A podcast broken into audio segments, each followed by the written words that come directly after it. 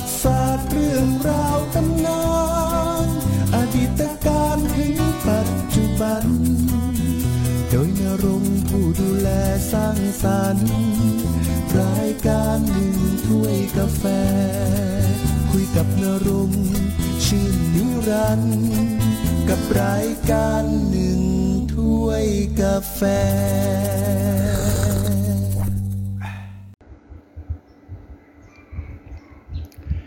นี่คือรายการหนึ่งด้วยกาแฟทางพอดแคสต์หนึ่งด้วยกาแฟวันนี้ก็จะพูดถึงเรื่องราวขององซานซูจีนะครับอุ้ยมาถึงวันนี้ก็หนึ่งเดือนแล้วครับ กับหนึ่งวัน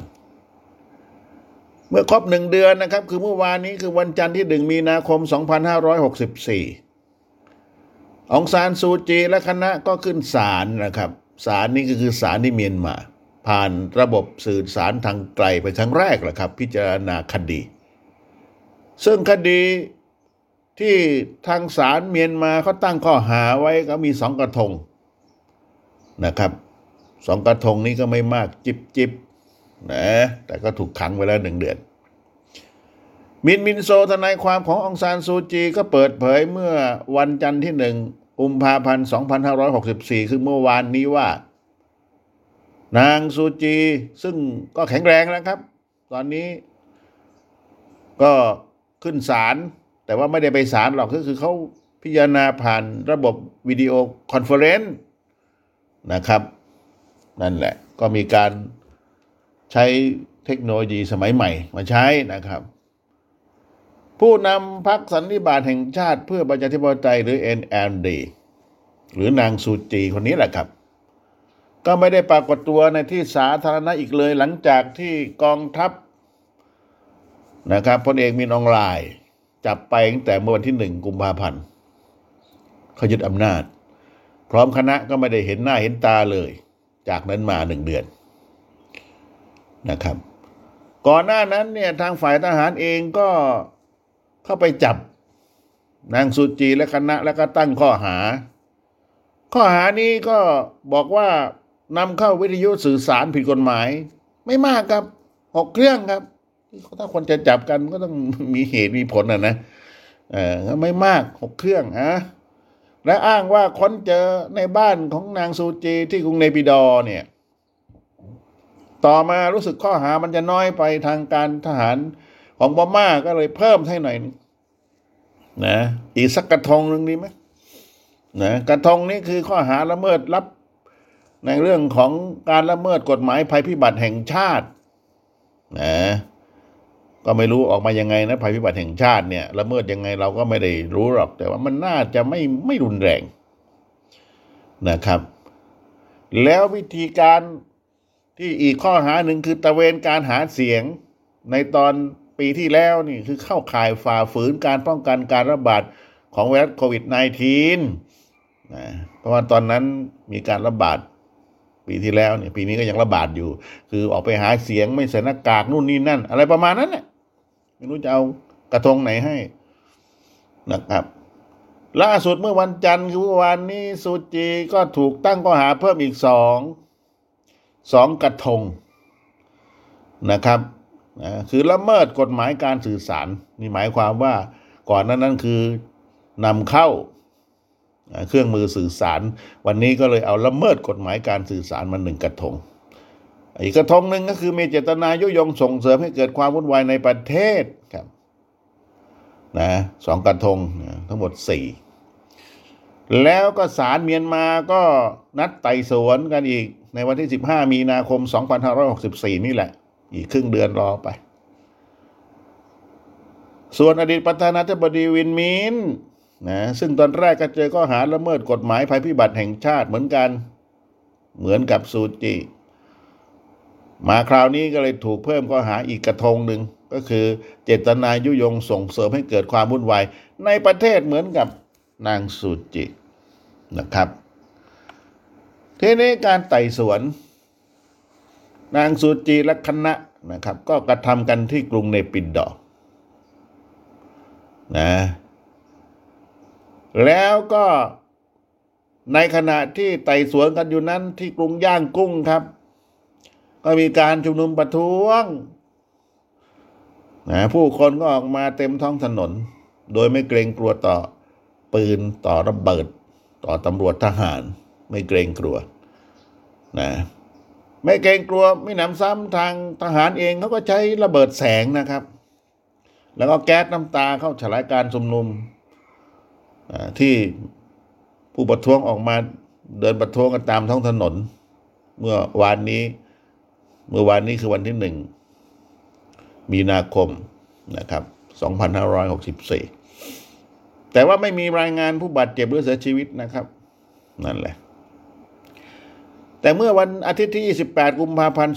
2564 สำนักงานสิทธิมนุษยชนแห่งสหประชาชาติก็ระบุว่า ตำรวจพม่านะครับ ใช้กระสุนจริงนะครับ ยิงปืดปืดปืดปืดใส่ผู้ชุมนุมในหลายพื้นที่ทั่วประเทศทำให้มีผู้เสียชีวิตอย่างน้อย 18 ศพ ขณะที่คณะกรรมาการซึ่งเป็นตัวแทนของสมาชิกรัฐสภาของพม่า ที่ได้รับการเลือกตั้งเมื่อเดือนพฤศจิกายนปีที่แล้วเนี่ยระบุว่าไม่ใช่ 18 ศพ จริงๆ แล้ว 26 ศพต่างหากแล้ว ตอนนี้ก็เริ่มนับศพกันแล้วนะครับ ตายไปเยอะอยู่เหมือนกัน ด้านสมาคมให้ความช่วยเหลือนักโทษการเมืองในพม่าก็บอกว่ามีผู้เสียชีวิตอย่างน้อยสามสิบศพเพิ่มมาอีก คือมันนับไม่ได้หรอกครับ ถ้าพูดถึงอะนะไอ้คนนู้นตายคนนี้ตายมันก็ลือไปลือกันมา ตัวเลขมันไม่นิ่งหรอกนะครับแล้วตอนนี้ก็มีผู้ถูกจับกลุ่มเพิ่มขึ้นอีกสองร้อยเจ็ดสิบคน รวมแล้วตั้งแต่เดือน กุมภาพันธ์วันที่หนึ่ง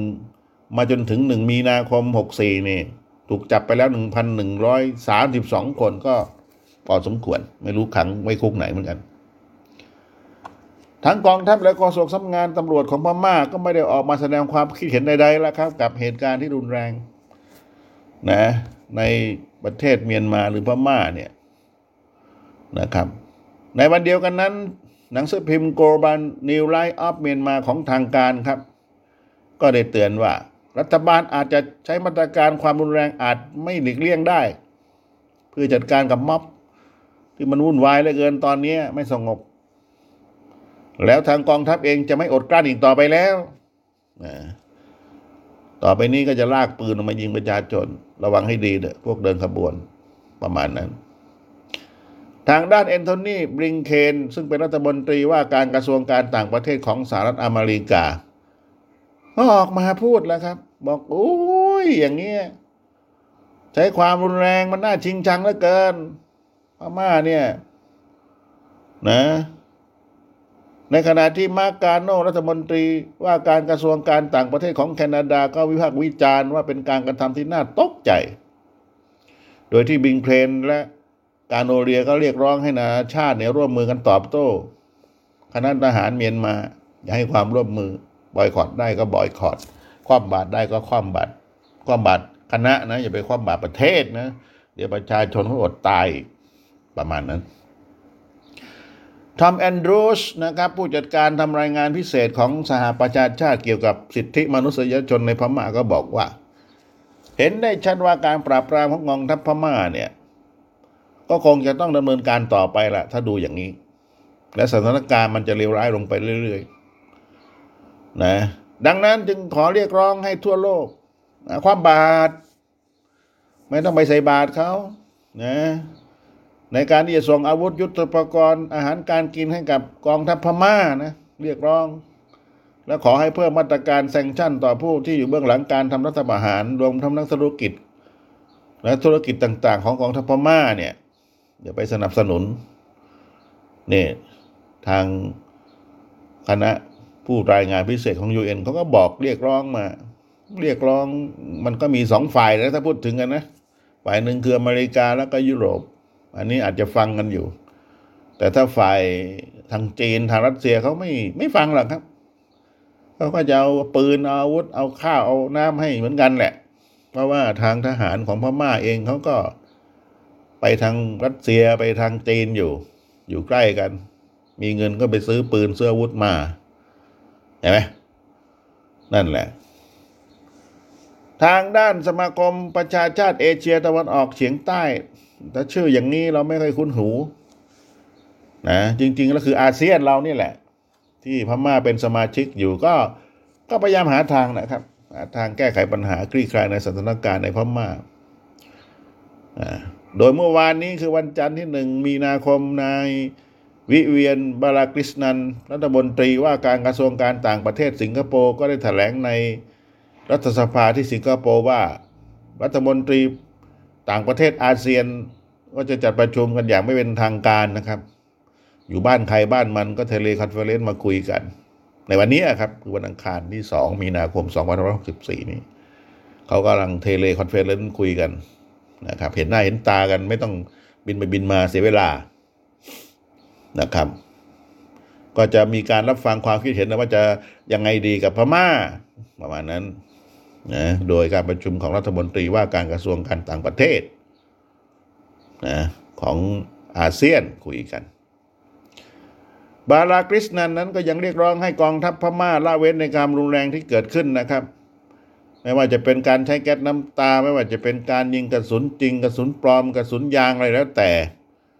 นะ ขอให้พอเพลาหน่อยก็แล้วกันประมาณนั้น นี่คือสถานการณ์ของประเทศพม่าหรือเมียนมานะครับว่านางองซานซูจีและคณะขึ้นศาลแล้ววันนี้ แต่ว่าเขาใช้ teleconference แหละครับ คุยกัน ข้อหาก็มีไม่มากหรอกครับ ครอบครองวิทยุสื่อสารหกเครื่อง แล้วก็ละเมิดนะกฎหมายการสื่อสารแล้วก็ ยุยงส่งเสริมให้ประชาชนลุกฮือขึ้นมา เดินประท้วงกันถึงทุกวันนี้ คือถูกขังอย่างนั้นแล้วเนี่ยแกจะไปปลุกกระดมมันน่าจะไม่ใช่นะ ผมว่า ถูกไหมขังอยู่ในบ้านนี่เหมือนผมพูด เจ้าเจ้าเจ้าเจ้าอยู่คนเดียวนี่จะไปปลุกกระดมใครเนี่ย ถ้าว่าไม่ออกแพดแคสเนี่ยเห็นไหมแต่ตั้งซูจีเขาอยู่ที่บ้านที่กรุงเนปิดอทหารล้อมรอบบ้านแล้วจะพูดออกอากาศทางไหนนะนะ ผมว่าอินเทอร์เน็ตก็คงถูกตัดโทรศัพท์ก็คงถูกตัดมีได้อย่างเดียวคือกินข้าว ก็คือติดคุกดีๆนี่แหละนะครับ ผมก็ไม่เชื่อหรอกว่าเขาจะออกมาไอ้ประท้วงกันพี่น้องไม่มีอะผมดูแล้วนะก็เดินขบวนกันอย่างนี้ความไม่สงบเกิดขึ้นที่พม่าน่าสงสารนะครับพม่าเอง ผมเห็นแล้ว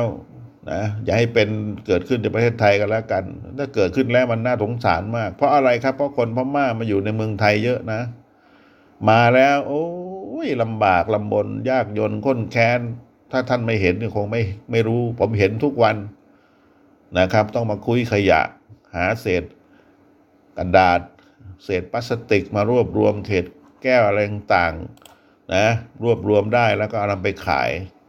ไม่มีอยู่ไม่มีกิน ต้องไปรับจ้างนะครับบ่นกับผมว่า โอ้ไม่ได้ตัดหญ้าแล้ว อยากตัดหญ้าหญ้าก็ไม่ขึ้น ฝนไม่ตกหญ้าไม่ขึ้น ไม่มีเงินทำยังไง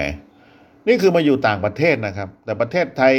การที่จะไปอยู่ประเทศพม่า หรือประเทศลาวประเทศกัมพูชาเวียดนามไม่เป็นแบบนี้นะครับ ไปก็คือไปมีศักดิ์มีสีไปแบบมีงานทำไปแบบแรงงานที่ถูกกฎหมาย